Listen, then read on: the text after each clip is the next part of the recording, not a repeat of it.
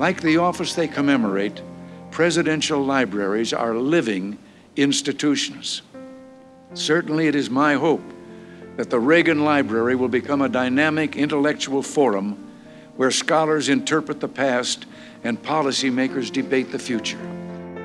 Welcome to a Reagan Forum, hosted by the Ronald Reagan Presidential Foundation and Institute. The Center for Public Affairs offers lectures and forums presenting perspectives on important public policy issues of the day from politicians, authors, members of the media, business and military leaders, and more. In this week's Reagan Forum, we look back to May 21, 2013, when we hosted Donald Rumsfeld, who, over the course of his life, served as a member of Congress, U.S. Ambassador to NATO, White House Chief of Staff, Secretary of Defense twice, the only such example in U.S. history, and literally a dozen or more important federal advisory roles. Sometime in the 1960s, Donald Rumsfeld began collecting pithy, compelling, and often humorous observations about leadership, business, and life, gathering them on 3x5 cards and storing them in a shoebox. As his career skyrocketed over time, what started out as scribblings in a shoebox eventually migrated their way to memos, grew sizably, and then were distributed widely in one format or another to those who have had the privilege to work with him over the years. In 2013, they were captured in a book entitled Rumsfeld's Rules and organized in such a way that they will prove to be priceless pointers to everyone looking to lead in life, from college graduates to business leaders to aspiring public servants. During his remarks at the Reagan Library, he discussed those rules. Let's listen. Thank you very much.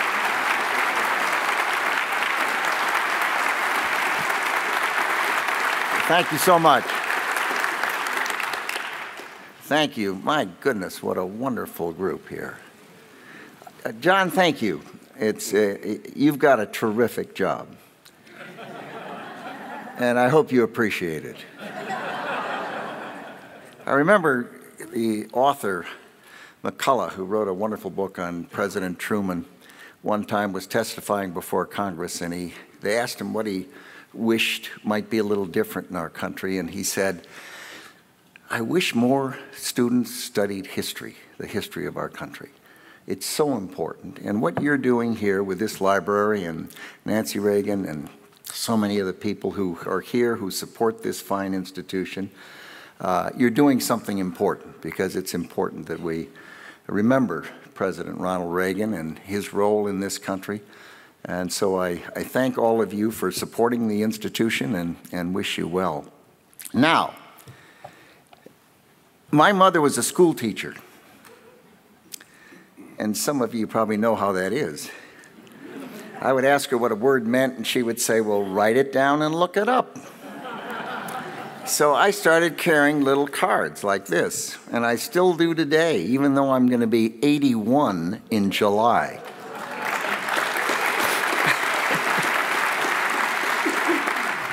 and a great grandfather in August. Think of that.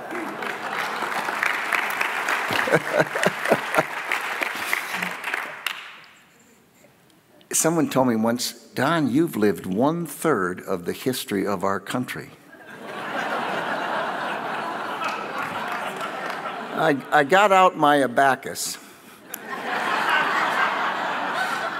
and figured it out, and it's true. And of course, it says what a young country we have. Or what an old man I am. But she would tell me to write it down, look it up, and uh, I started doing that. And, and then I started collecting thoughts or ideas, or if I thought someone said something interesting or important, I would write it down.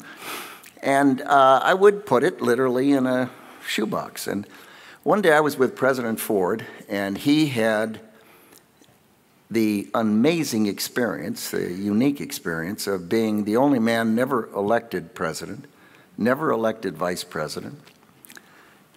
He came in towards the difficult end of the Vietnam War.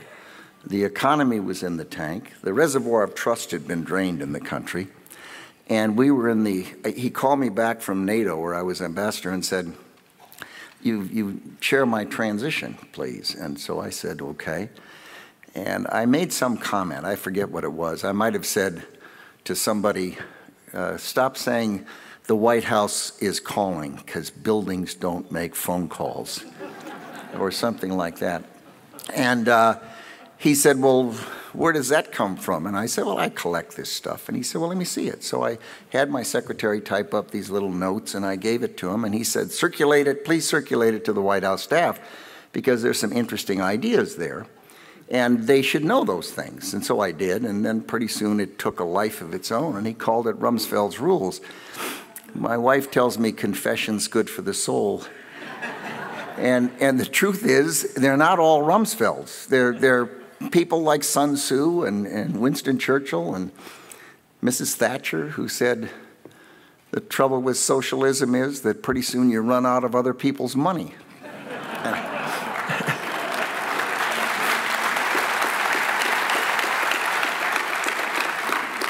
so I, uh, I started, people started asking for copies of these things, and I never thought much about pulling them together, but I would give a mimeograph.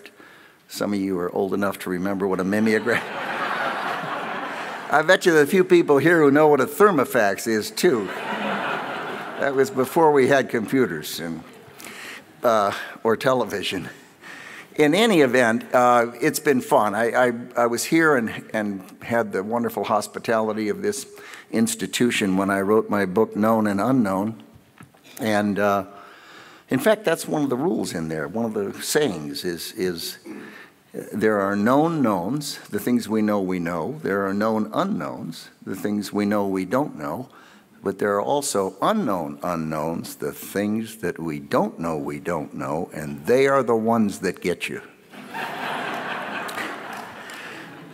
in any event, we pulled them together and, and uh, decided that we'd have a chapter on, oh, starting at the bottom.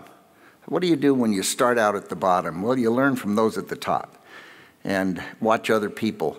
I remember when I got out of the Navy and went to Washington working for a congressman, I'd go home at not, night and my stomach would be in knots. I'd never worked in an office. I was a good pilot, but, and uh, pretty soon you start watching what other people do and you learn how to do it. And uh, then I had a chapter on running meetings, and the first rule there is do you really need the meeting?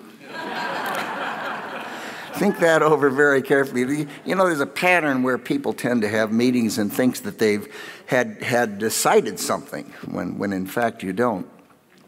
And uh, I'm a broken down ex wrestler, and I wrote a chapter on wrestling. Now, not all of you will find that interesting. But one of the interesting, the first thing I found interesting about wrestling was the relationship for a young person to learn the relationship between effort and results. You know, the harder you work, the luckier you are. And it, it, it, it's so obvious that at the end of wrestling practice, it was time to go take a shower and go do your homework. But you didn't. If you really wanted to do something, you go out and run for two miles because you knew that you needed to be in better shape. And, and pretty soon, the, the more you work, the harder you work, the better you got. And, and that's a wonderful thing for a person to learn in anything when they're young. Um, I have a chapter in there on strategy, uh, which is something that's a word that's frequently overused, and uh, talk about that. And then there, there are some other chapters which I've enjoyed doing.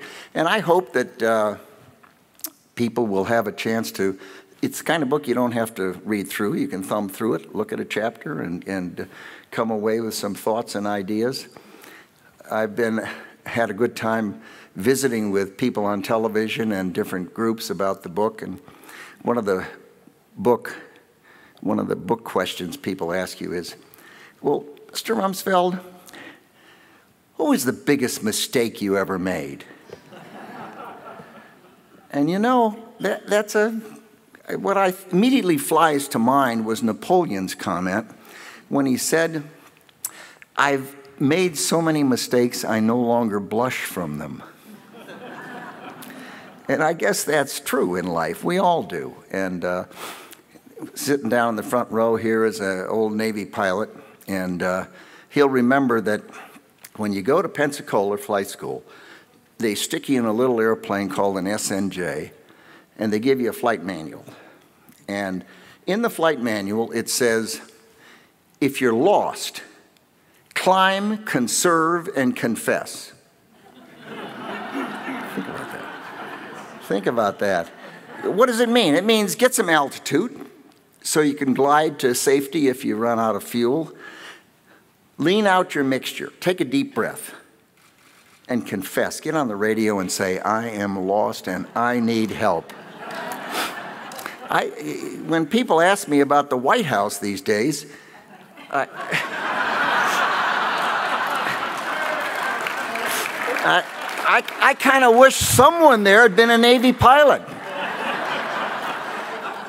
but it's good advice. We all get lost, and if you think about it, if you just stop and step back and, and get people in the room and say, I can't figure this out.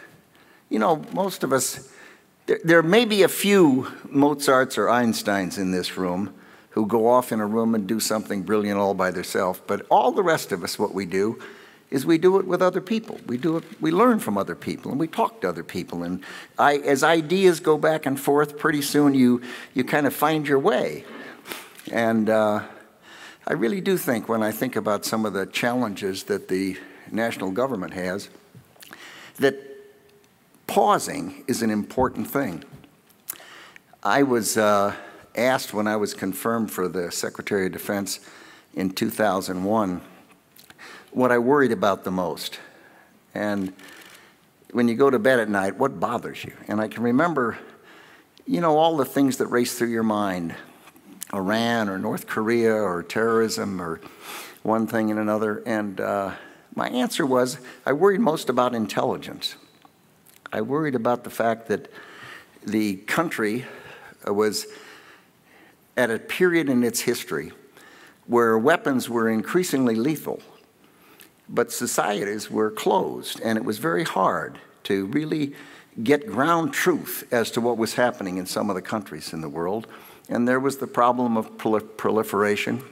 And, uh, and my answer, I think it was the senator from Kansas asked me the question. I, my answer was that I worry about our intelligence capabilities, how tough it is. It's, it's a tough job. And our margin for error is much less because of the lethality of the weapons. During that period, the Johns Hopkins had had a study done, and it was called Dark Winter. And what it did was it theorized uh, that smallpox would be put in three locations in America, and the result would be that the contagion of that would result in up to a million deaths within a year in America. Uh, I, I mean, I'm old enough to remember when you got chickenpox, they used to stick a quarantine sign on your house, and you couldn't go out, and people couldn't go in, and you couldn't go to school, and you were in quarantine. And uh, can you imagine if, if that happened in our country without the fact that we're, our immunizations, those of us who still have them, uh, they're no longer effective, and it's a serious problem. And I, so you think about all of those things. And so when I was out talking about my book, Known and Unknown, I went to Fort Leavenworth. And not the prison, the, the military base. And um, someone asked me, I, I was speaking to 1,490 lieutenants, or majors they were. And they came from mostly our country, but from other countries too. And they, someone in the back asked me the same question. And this is, you know, 2012, not 2001. And my answer was quite different. I, I when answering the question, I said the thing I worry about most is American weakness. I worry about the fact that during my adult life, the United States has had the, the strength to contribute to peace and stability in the world. And it's been a better world because of that. But that we were sending out signals today by managing our economy with these horrendous debts and deficits each year trillions of dollars accumulating, and that that was sending a signal out to the world that the United States in the next decade was not going to be the factor, the presence, the capability, the deterrent, if you will, that we've been in the past.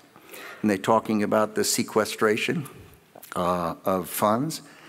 In Washington, and, and they've already talked about 400 and I think 63 billion dollars, half a trillion dollars roughly, coming out of the defense budget over the next decade, and the sequestration would add another 500 billion dollars to pushing 900 to a trillion dollars out of the defense investment over the next decade. When I went to Washington in 1957 out of the Navy, we were United States in the Eisenhower, Kennedy, and Johnson years was investing 10% of gross domestic product in defense. Today, we're investing 4% before we take out close to a trillion dollars. Our allies in Europe are now spending less than 2%. And the signal that's gone out to the world from that is that the United States is creating a vacuum and that that vacuum will be filled and it'll be filled by countries with people, individuals, organizations that have values totally different from ours. And I submit that that, that is what worries me the most, that we will be a, that things, weakness is provocative. It encourages people to do things they wouldn't think of doing, absent that weakness, absent that opportunity that they see. And there will be things happening in the world that, that wouldn't have happened had the United States stayed on a path that suggested that we were not in decline, that we were not going down. Remember, one of the rules in the book, my wife's father said to me, but when we were getting married, Don, if you're coasting, you're going downhill. and uh, that's true. And, and it, it, what really affirmed this in my head was when Vice President Biden stood up and said, We're not in decline. Why did he say that? He said it because he knows that the world thinks we are. Do I think that it's written that that's going to happen? No. I've got a lot of confidence in the American people. I think that we've tended, when things got bad and the pendulum got shoved too far one side, people get up and push it back. And I think that'll happen this time, but by golly, we better get going. Now, with that, I'll stop and respond to questions. I'm told there are microphones here. Is that right? and people are somewhere in the, there's one. Now, listen, I'm 81 in July. I don't want, it's late at night. I don't, I've been on the road for two, a week and a half. I don't want anyone to ask me a five part question. One at a time. There's a microphone. Here's a microphone. There's a microphone. There's a hand. I always worry about the first question. When they're that eager, it scares me to death. right there. Here's your microphone, right there. Good. Mr. Secretary, I heard a very learned person, a former Navy pilot and Rhodes Scholar, who said that he thought if democracy does not work in Iraq, that it will be the demise of the Republican Party in the United States. What do you think of that? Interesting. I've never heard that. Um, I think it's uh, nonsense.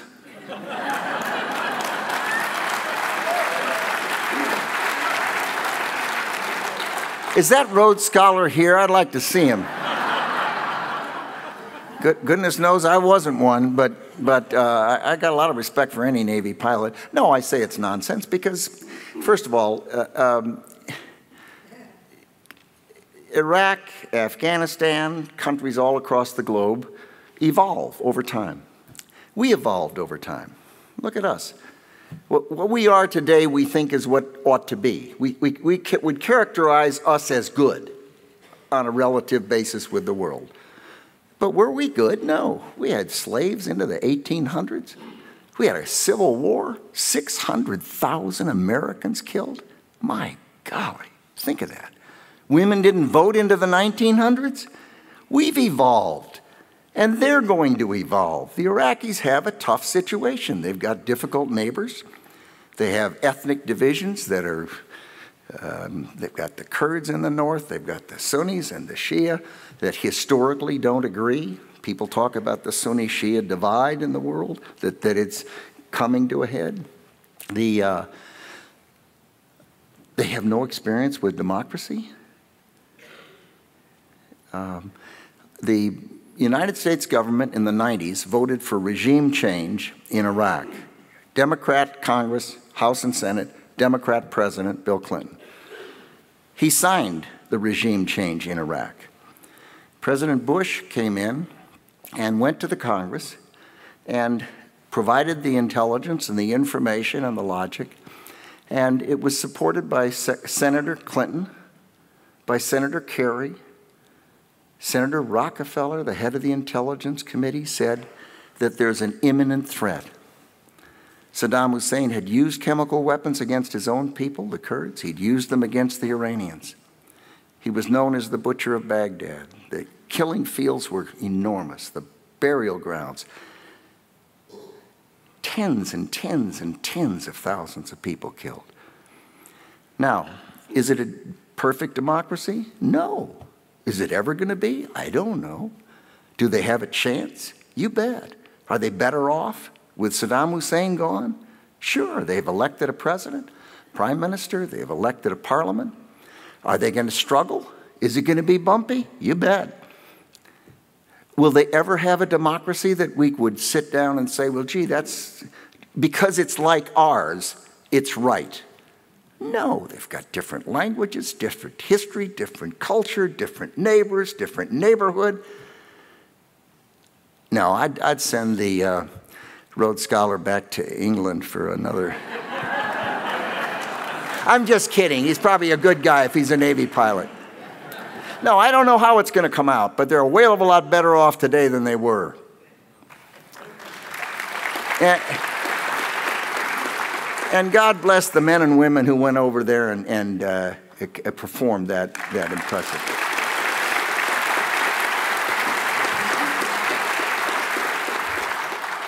I'm going to have the people with the mics decide who should ask the next question. And all I can say is, don't mess up.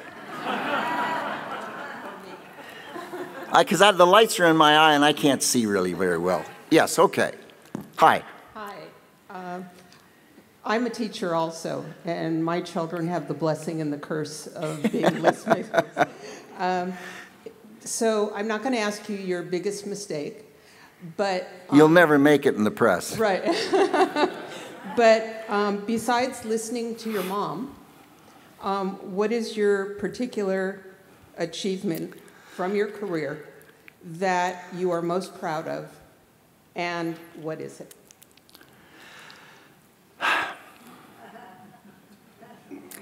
You, you know, uh, I've, I've volunteered for three things in my life. One was to go in the Navy, another was to run for Congress, and another was to marry my wife. And I would say it would be the latter.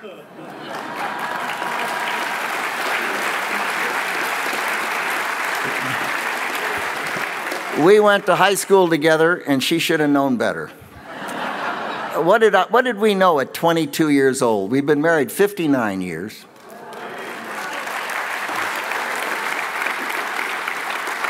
Someone said to her, How in the world did you stay married to Rumsfeld for 59 years?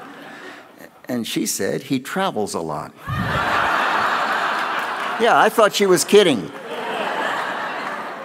No, I think she was serious. Where, where's the mic now? There we go. It has always interested me. What is your impression of a man named Ahmed Chalabi? Chalabi was a, is uh, an Iraqi. He had left the country and spent a good deal of time outside people who knew him kind of described him as the Michael Jordan of Iraq in terms of skill and, and deftness and so forth. I never knew him well. I've met him probably once or twice in my life. There was a tug of war within our government, which is not a bad thing, differences of view. And uh, my view, and the view of some others, was that we should pass responsibilities to Iraqis for Iraq rather soon rather than later. Others felt that if any responsibility for governing Iraq was passed early, it would end up in the hands of expatriates like Chalabi. And uh, therefore, they favored, and of course, the people that were still in Iraq in large measure were either Baathists and cooperating with Saddam Hussein, or rather well down the line.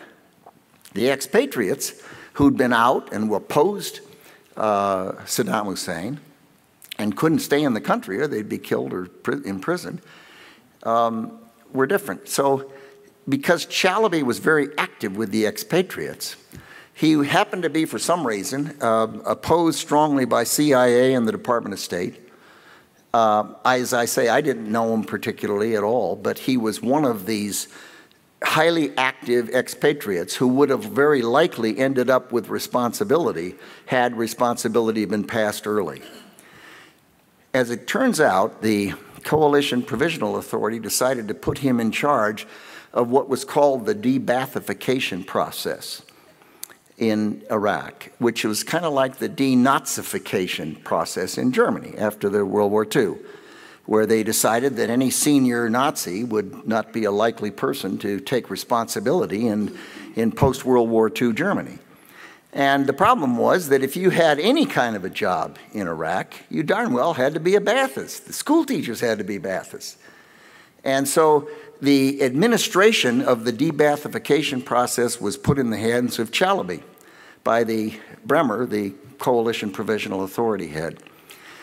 It turned out that Chalabi, as smart as they say he was, uh, in my view, didn't do it as well as it might have been done. Now, that's 2020 hindsight.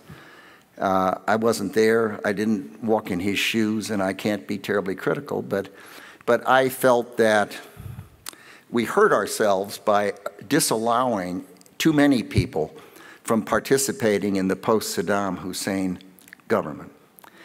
And, uh, and I would attribute that, uh, I guess, to Chalabi, who was in charge of it. Does that answer your question? Yeah. Is he related to you or anything? you never know. Who's got the mics? I can't see. There you go. Yes, sir. Mr. Secretary, let me take you back uh, domestically to uh, 1975, 1976. Uh, I, I, hate to use the word assume, but I would assume that President Ford asked you for advice on the pardoning of President Nixon. Your assumption would be inaccurate. Really? Yeah. No uh, what happened was I, he asked me to come back and chair his transition. I flew from Europe to the United States went into the Oval Office. He had already announced he was going to keep his, the Nixon cabinet. He had already announced he was going to keep the White House staff. He faced a dilemma between continuity and change. And, and he was persuaded by the Nixon staff, basically, that, that continuity was needed, that the world needed to be reassured that this man who nobody knew, who hadn't been elected, either office, uh, would continue on the path of the Nixon foreign policy, for example. And he knew that, and this is a wonderful human being, Gerald Ford. I mean, talk about basic human decency. This is, was just a fine, fine man. He also knew that if he let people go, he had a feeling it would look like they were complicit with Watergate or had done something they shouldn't have done. And because of his kindness and graciousness, he kept them. I came in, uh, and by the time I got there, he had gone out the night before and said he was going to keep the foreign policy and the foreign policy team. He had already announced he was going to keep the chief of staff in the White House and the cabinet. And I looked him in the eye and said, Big mistake. He was the only president who was a personal friend. We'd served in Congress together. I'd managed his campaign along with Bob Griffin for Minority Leader back in the 1960s, and, and we were close personal friends. And I said, just flat mistake. And he gave me the old rummy, let me tell you why, and this and that. And, and uh, I said to him, look, the reservoir of trust had been drained in this country. Continuity is, is useful, and I understand that. And you've just climbed into an airplane that's flying 500 miles an hour and you don't even know the crew. Tough job. But by golly, the American people want to be reassured that it's going to be a change, that there will be a, Nix, a Ford administration and not a Nixon Ford administration. And the only way you can do that is to get your team together. And it will be the kindest, most gracious thing you can do because what you will be doing is saying it's not that you're letting someone go because they were complicit in Watergate. You're letting people go because, by golly, you're the president and you want to have fresh team and you want to tackle this and you want to have the country get out of Watergate and get on with life. And he said, and the other thing he did, he said, we're going to have a spokes of the wheel White House where all the people report into me. And uh, I said, well, you're going to do it without me. Uh, the only thing that happens in the where the spokes of the wheel comes in is the grease gets overheated and has to be replaced. and uh, so I went back to Belgium, and uh, during that period, there's a good book on this by Jim Cannon that describes the entire pardon process. Uh, during that period, he talked to a very few people, three or four people, made his decision, did it for all the best reasons in the world. Everyone criticized him. He dropped something like 30 points in the polls. And, uh, and years later, he gets the Profile in Courage Award from the Kennedy Institute. I mean, did he do the right thing? I, I, I think he probably did. Um, if he'd asked me would I have recommended it, no. Uh, I would have said, gee, there's got to be nothing wrong with doing it eventually, but holy mackerel, what a jar for the people. It would just, it, it just floored the people because it, it was announced on a Sunday morning, no idea that it was going to happen. And he, he really hurt himself.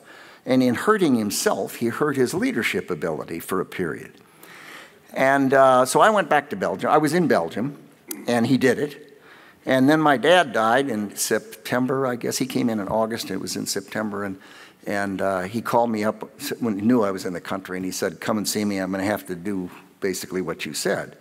I'm going to have to replace the cabinet and replace some of the Nixon staff, not because they'd done anything wrong, but because he needed his team. And, uh, and he, was in, he was down, and Betty had cancer, and the pardon thing had hurt, and he, and he had to turn around. He, he, he'd already announced, made these announcements, and he had to turn around, and it was hard. And I uh, told him I didn't want to do it, and I wouldn't do it on the basis of spokes of the wheel because I thought it was a dysfunctional White House and it would just hurt everybody. And he said, "Okay, I get it, and uh, we'll do it the right way, but let me give me a month or two to turn around. I can't turn around that fast." And and so I agreed to come back and became chief of staff of the White House. It was the toughest job I ever had. And you could not have worked with a finer, more really, truly decent human being than Gerald R. Ford. More from a Reagan Forum featuring Secretary Donald Rumsfeld after this message. The Ronald Reagan Presidential Foundation is the nonprofit organization created by President Reagan himself and specifically charged by him with continuing his legacy and sharing his principles individual liberty, economic opportunity, global democracy, and national pride. We must remain vigilant and work together to share these conservative principles with younger generations. Your role is critical to move our mission forward. Thank you for your continued support. Please visit reaganfoundation.org/give. That's reaganfoundation.org/give.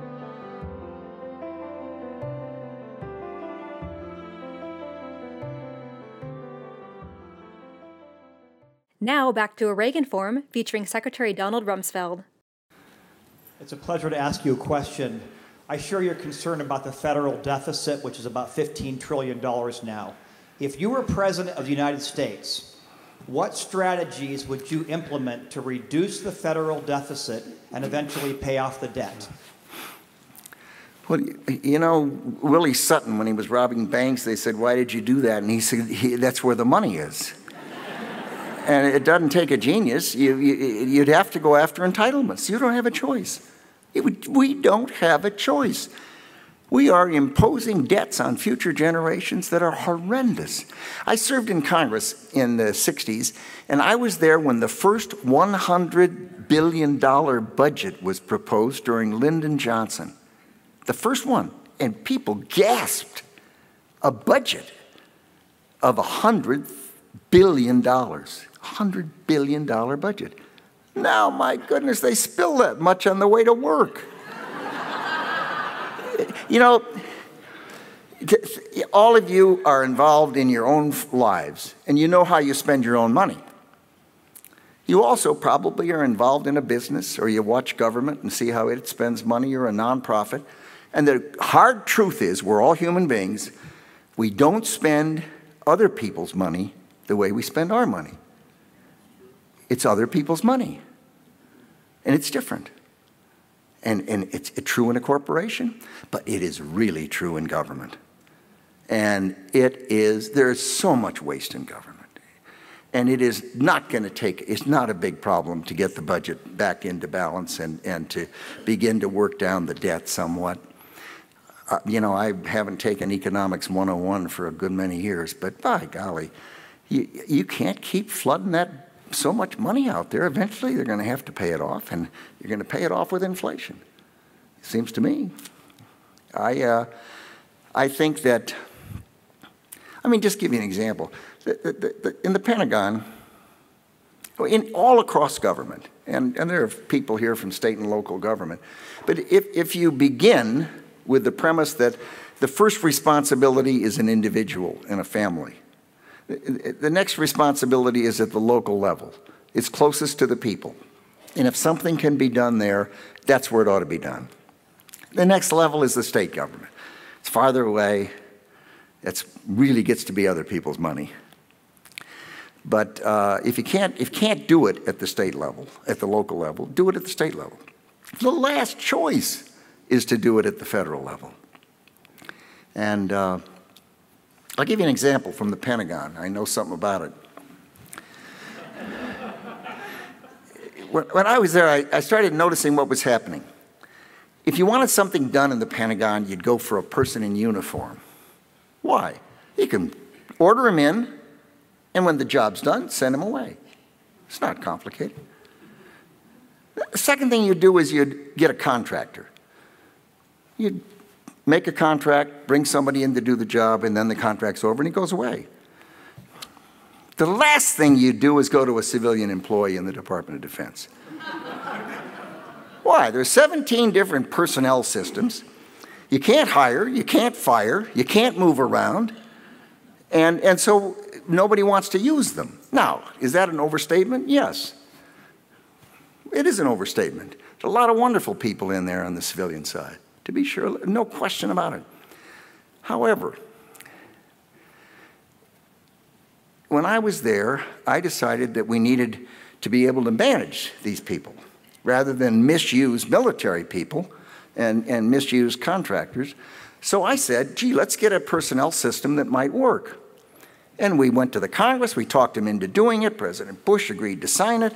We got a national security personnel system in that, that the unions hated it. And the reason they did was I admittedly did something outrageous. I, we imposed a concept of pay for performance. Can you imagine? Outrageous. Well, I was gone by three years, it was rolled back.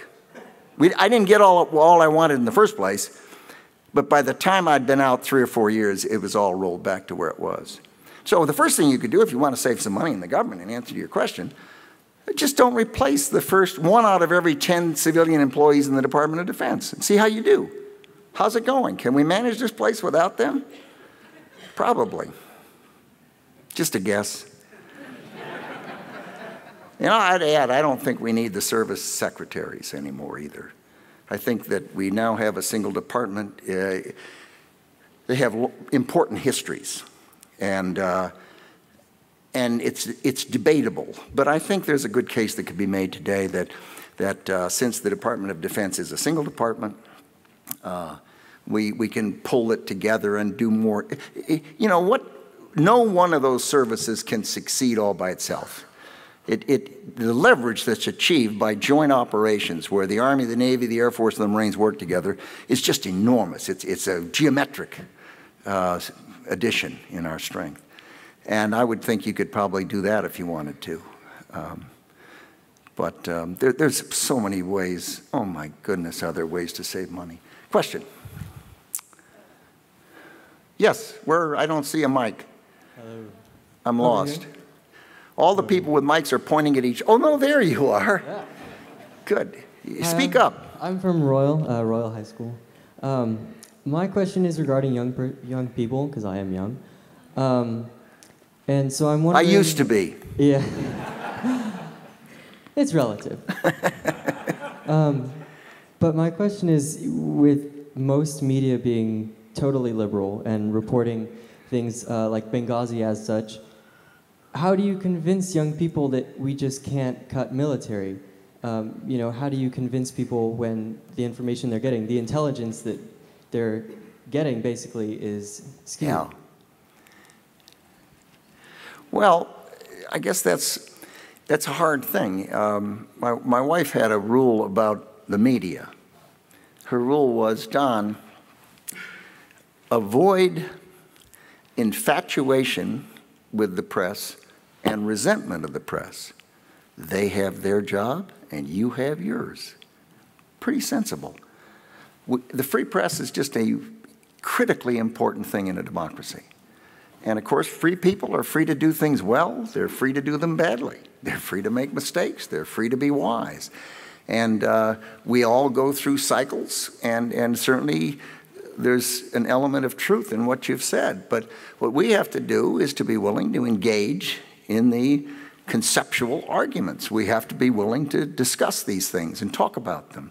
And I don't know, you know, persuasion is critically important for political people. And, and uh, to be persuasive, you have to be seen as truthful and accurate. Uh, to the extent you're not seen as uh, accurate, um, you, you aren't as persuasive as you otherwise would be. And of course, to the extent you've got people drumming the, beating the drum on one side and you're arguing on a different side, it's hard. And I, I concede that. But, but I think history, I go back to what David McCullough said. The, the, the way we would do what you said, which is important, it seems to me, is to go back in history. At the end of World War II, we drew down our military. And the Korean War came up and we had to ramp it up. And if you talk to the people in the military, they'll tell you two things. They called it the bathtub, and they know that that is the least efficient way to do anything. You're much better with a steady state instead of ramping it down and then having to ramp it up, which is terribly inefficient. Did the same thing after Korea, same thing after Vietnam. At the end of the Cold War, the last two years of the Herbert Walker Bush administration and the eight years of the Clinton administration, a deep bathtub, a decade. And each president and the country is left with the capabilities that are developed by their predecessors. Uh, what you do during your time in office as a president by way of defense investment it really doesn't benefit you much while you're there. It, it, it, it, it takes time. And um, the, the reality is that, uh, I mean, the, the, the Desert War in, 19, in the early 1990s, they used a tank that I approved in 1975, the M1A1 tank. I might say over the objection of the Army. There was a big debate. Should we have 105 howitzer like we've always had, or should we have 120 millimeter like the Europeans, uh, Germans have, the other big tank country? Should we have a diesel engine like we always have, or should we have a turbine engine for the first time in history? And uh, I ended up going with the 120 millimeter and the turbine engine, and it performed very well. But the Army opposed it. Uh, when I was with this last time, I opposed the Crusader artillery piece, which took two giant cargo planes to move it and uh, put the money into precision artillery, which uh, uh, has done a superb job for us. So the, the, um, the answer is you have to be willing to debate, you have to be willing to talk about it, and if you go back in history, anyone who has been around for any of those experiences will tell you that, that we hurt ourselves. We hurt ourselves in two ways. We did it by drawing down and then having to ramp up. We wasted money, we wasted time, and we sent the wrong signals when we were doing the drawdown. We were sending the signal to the rest of the world it's free play. We're not going to be a participant. Does that come close? The other thing you have to do, it seems to me, is all of us, there's a tendency for individuals to think, I'm just one person. What can I do? And the answer is you can do a lot. I mean, that's what this, this experiment, I shouldn't call it a system, it's an experiment still, what we're doing in this country, where the people guide and direct the course of the country. And it's an it's a important experiment, but it's an experiment. And it depends on the active involvement of everybody. And when someone's being unfairly uh, attacked, standing up and defend them. When you see something in the press you don't like, writing a letter to the editor. When you really get upset, run for public office. You know, it's awful easy to sit back and say, why don't they do this or why don't they do that? But by golly, when somebody sticks their neck up, and you know, the first rule of politics is you can't win if you're not on the ticket. It's not complicated. Second rule is if you run, you may lose. but if you don't run, you, you, you don't get into it. And I think that people have to recognize how much power we have as, in, as individuals. And the local officials here tonight, tonight know that. They know that, that what individuals do is important. I'll tell you, I, um, there was a professor at Harvard named Ed Banfield. He, he, uh, he wrote books and brilliant guy. I doubt if he was a Rhodes Scholar, but just kidding. Uh, and, and I didn't know him well, but the New York Times Magazine section wrote a terrible article about me when I was running the uh, Office of Economic Opportunity. And it was really a hatchet job. He didn't call me up. I'd met him once or twice. I got a copy of a letter, personally typed that Sunday, I'm sure, probably with two fingers, with some mistakes. And it's, it was a copy of a letter from Dr. Banfield to the New York Times and said, We had talked about the fact that I would do five articles for the New York Times. This letter is to tell you I decline. I will not do it. I don't want to be associated with a newspaper that writes that kind of a rotten article about such a fine public servant. Now, can you imagine what that did for me? And you can do that. And we need to do that. We need to stand up for what we believe and talk about it and, and not say, well, I'm just one person, I'm just one vote. Question.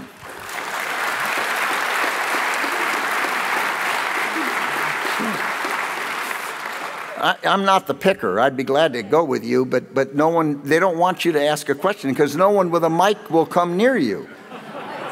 Here, no, there's, look, he's up, he's begging, he wants it. There we go. Uh, Mr. Secretary, what did you think of the Benghazi situation? Question is Benghazi. I think that if we're going to put people in outposts, we ought to provide the security for them.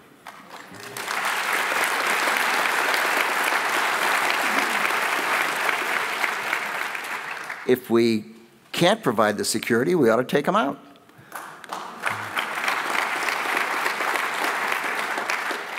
The Brits knew the threat.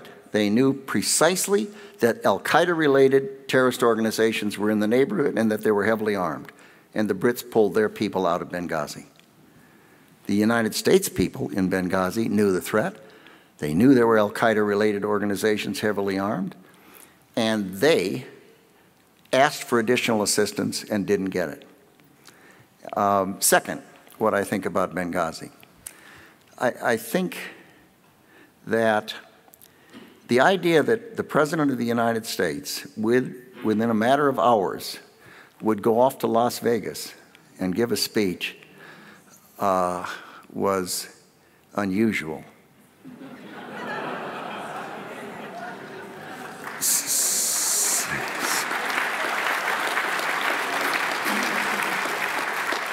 Sometimes I understate for emphasis. that he then would go to the United Nations and tell the United Nations that it was a spontaneous demonstration related to a YouTube video. He had to have known that that was not the case. His people had talked to the number two man on the phone. He told them what was going on. It was not a mystery.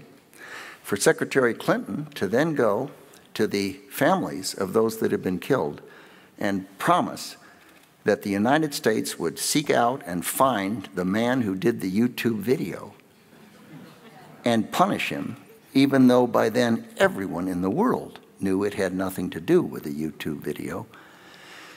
It, it, it reminded me of Mark Twain, Samuel Clemens's book, Huckleberry Finn, where he said, You can't pray a lie and, and, and as badly as election was going on, admittedly, and as badly as someone wanted the narrative to be that Al Qaeda was dead and so Osama bin Laden was dead and things were going to be okay, what happened there didn't fit the narrative. And the arguments that were put out fit the narrative, even though it wasn't the case. Now, when, when you, go, go back to the SNJ. You've got to climb, conserve, and confess. If, if you put out information, any of us do, that, is, that turns out not to be true, sometimes it's, it's, it's honor, honestly put out and it turns out to be wrong. But you can't keep doing it. And you can't do it on a number of things. Uh, because what happens is your trust, the trust is eroded and your leverage, your power, your ability to lead is eroded. And, and uh, listen, I've been in the White House, and I'll tell you, a, those are tough jobs that the president has, and, and the staff, and the cabinet officers, and, and let there be no doubt those are tough jobs. And when you have something big like Benghazi on your plate, it's like having one pea on your knife. You don't want to drop it. And then, by golly, you get the IRS and now, now you don't have two peas on your knife, you got about 15. And then you've got the Associated Press. And it's a perfect storm. It's hard. And, um, and of them all, the IRS situation, uh, I, I think that goes so fundamentally against what the American people believe in. The idea that government, because we know how big it is, I mean, I, you know, Washington, D.C., you drive through the town, you, you in, in, look in any direction and you can see eight cranes building. The place is booming.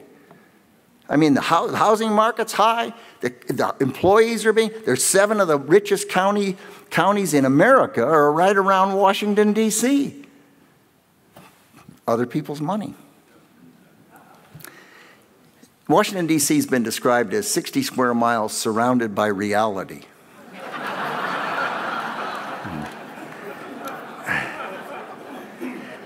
That's what I think about Benghazi. I think it's unfortunate. Yes. There's a mic.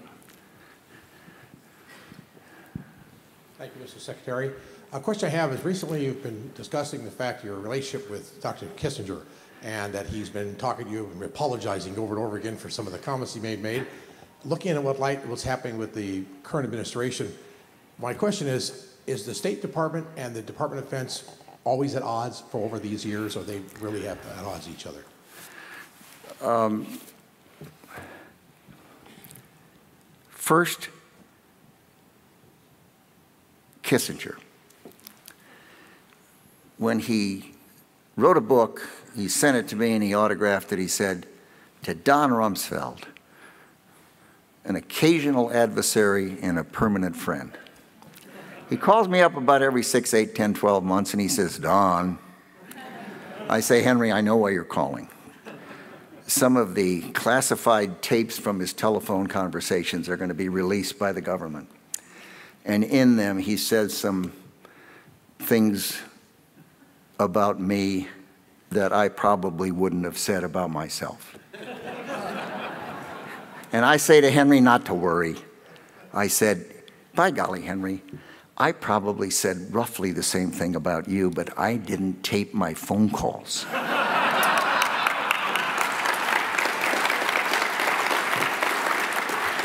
God bless him. He's got a nice blurb on the back of my book. I'm going to his 90th birthday party next month. He's a very good friend. And the short answer to your question is sure, there are differences. It's, it's not egos, it's not being at odds, it's the fact that they're differing perspectives. They each have large uh, professional uh, people under them, the Foreign Service and the military. They each have different committees in the Congress that oversee them that have big turf fights and preferences. But if you go back in history, if you think about it, my friend George Shultz, who also has a blurb on the back of the book, uh, he used to have differences with, Jim, uh, with um, Cap Weinberger, and you'd read about it in the press. And, and uh, in the Reagan administration, you think about the differences between Brzezinski and Cyrus Vance, uh, or the differences in the press the differences between Kissinger and Schlesinger when he was at Defense and State. And it, it, it, it's the, for, for one thing, the press likes to do that. They like to personalize things. And, and substance is complicated. So they, they make it personalities. And it isn't always personalities, it may be a difference of perspectives. And, uh, and certainly the differences Henry and I had, I mean, this is a brilliant man, Henry Kissinger. He's a terrific talent and a, was an enormous asset for this country and still is. He's a, he's a, a special brain, as is George Shultz and, and uh, even Jim Schlesinger, who didn't do well with Kissinger. The two didn't agree on things. Jim, I was with Jim the other day, and he's just an enormously intelligent man. But, but the press overplays the personalities and uh, underplays the less interesting things, which is the substance. Think of that. that, that that's what it's about. Question? Yes? Okay, so this is going to be our last question so we can get up to the book signing. Boy, it better be a good one. You are really on the griddle now. If you were currently the Secretary of Defense, how would you advise the President with regards to Syria?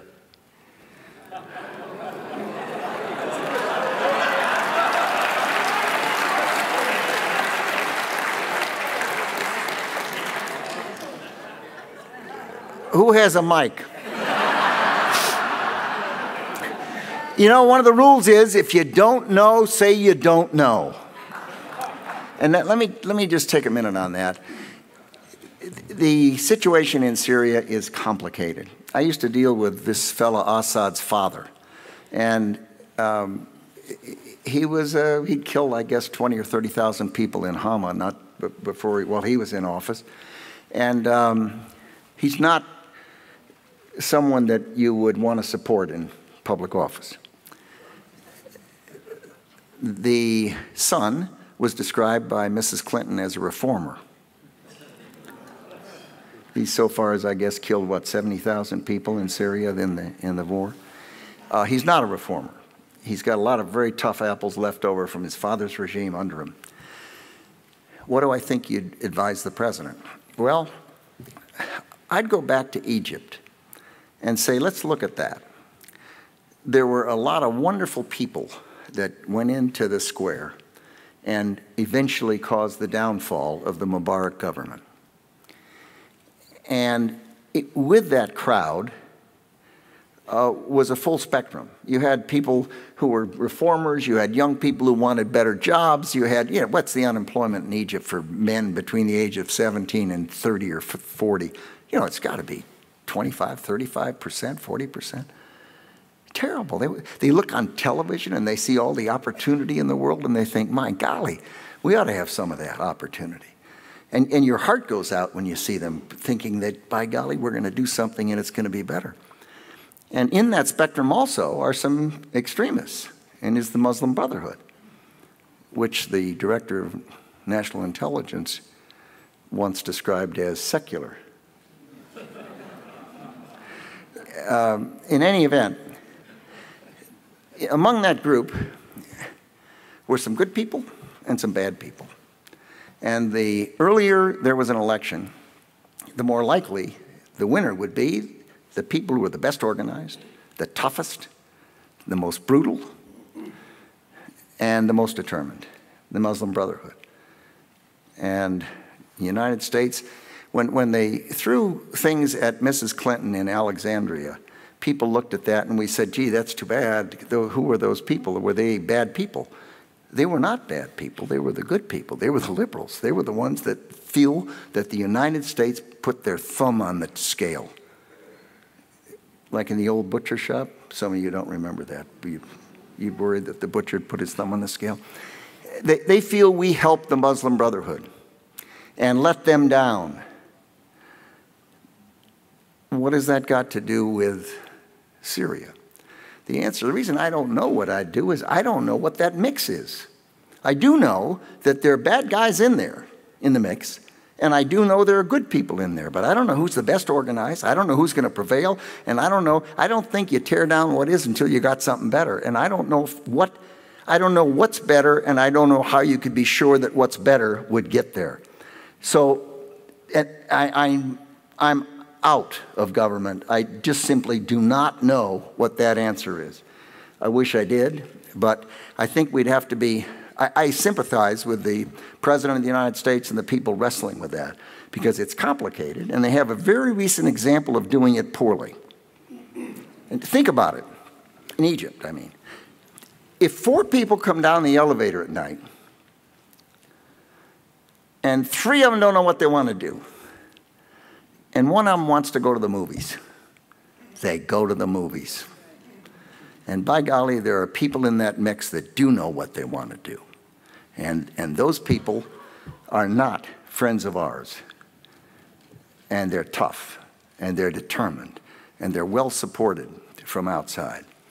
And it, it, making a judgment on that is not going to be easy, and I, I uh, empathize with the people in the White House and the State Department and the Defense Department in wrestling with that issue because it's, it's, it's got to be very complicated, in, in my view. As little respect as I have for, for Assad, um, which I do have to say I, I have a very minimum of high regard for him. And with that, I will say thank you. Appreciate your being here. Secretary Rumsfeld also spoke at the Reagan Library in 2011 to discuss his memoir, Known and Unknown. That entire Reagan Forum can be found on our YouTube channel at youtube.com slash Reagan Foundation. Thank you for listening. To find a listing of all upcoming events, please visit reaganfoundation.org slash events. For more information on the Ronald Reagan Presidential Foundation and Institute, including information on how to become a member, information on upcoming exhibits at the Reagan Library, and more information on the legacy of President Reagan, please visit reaganfoundation.org. And don't forget to like and follow the Reagan Foundation on all social media platforms. Until next week, thanks for listening. God bless you.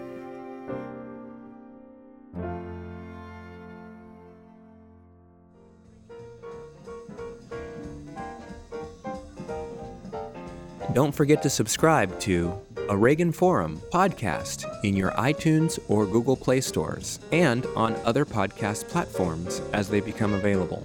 New episodes of A Reagan Forum come out every Thursday. Like what you hear? Check out our Words to Live By podcast, featuring radio addresses and speeches Ronald Reagan delivered from the 1960s through the 1980s.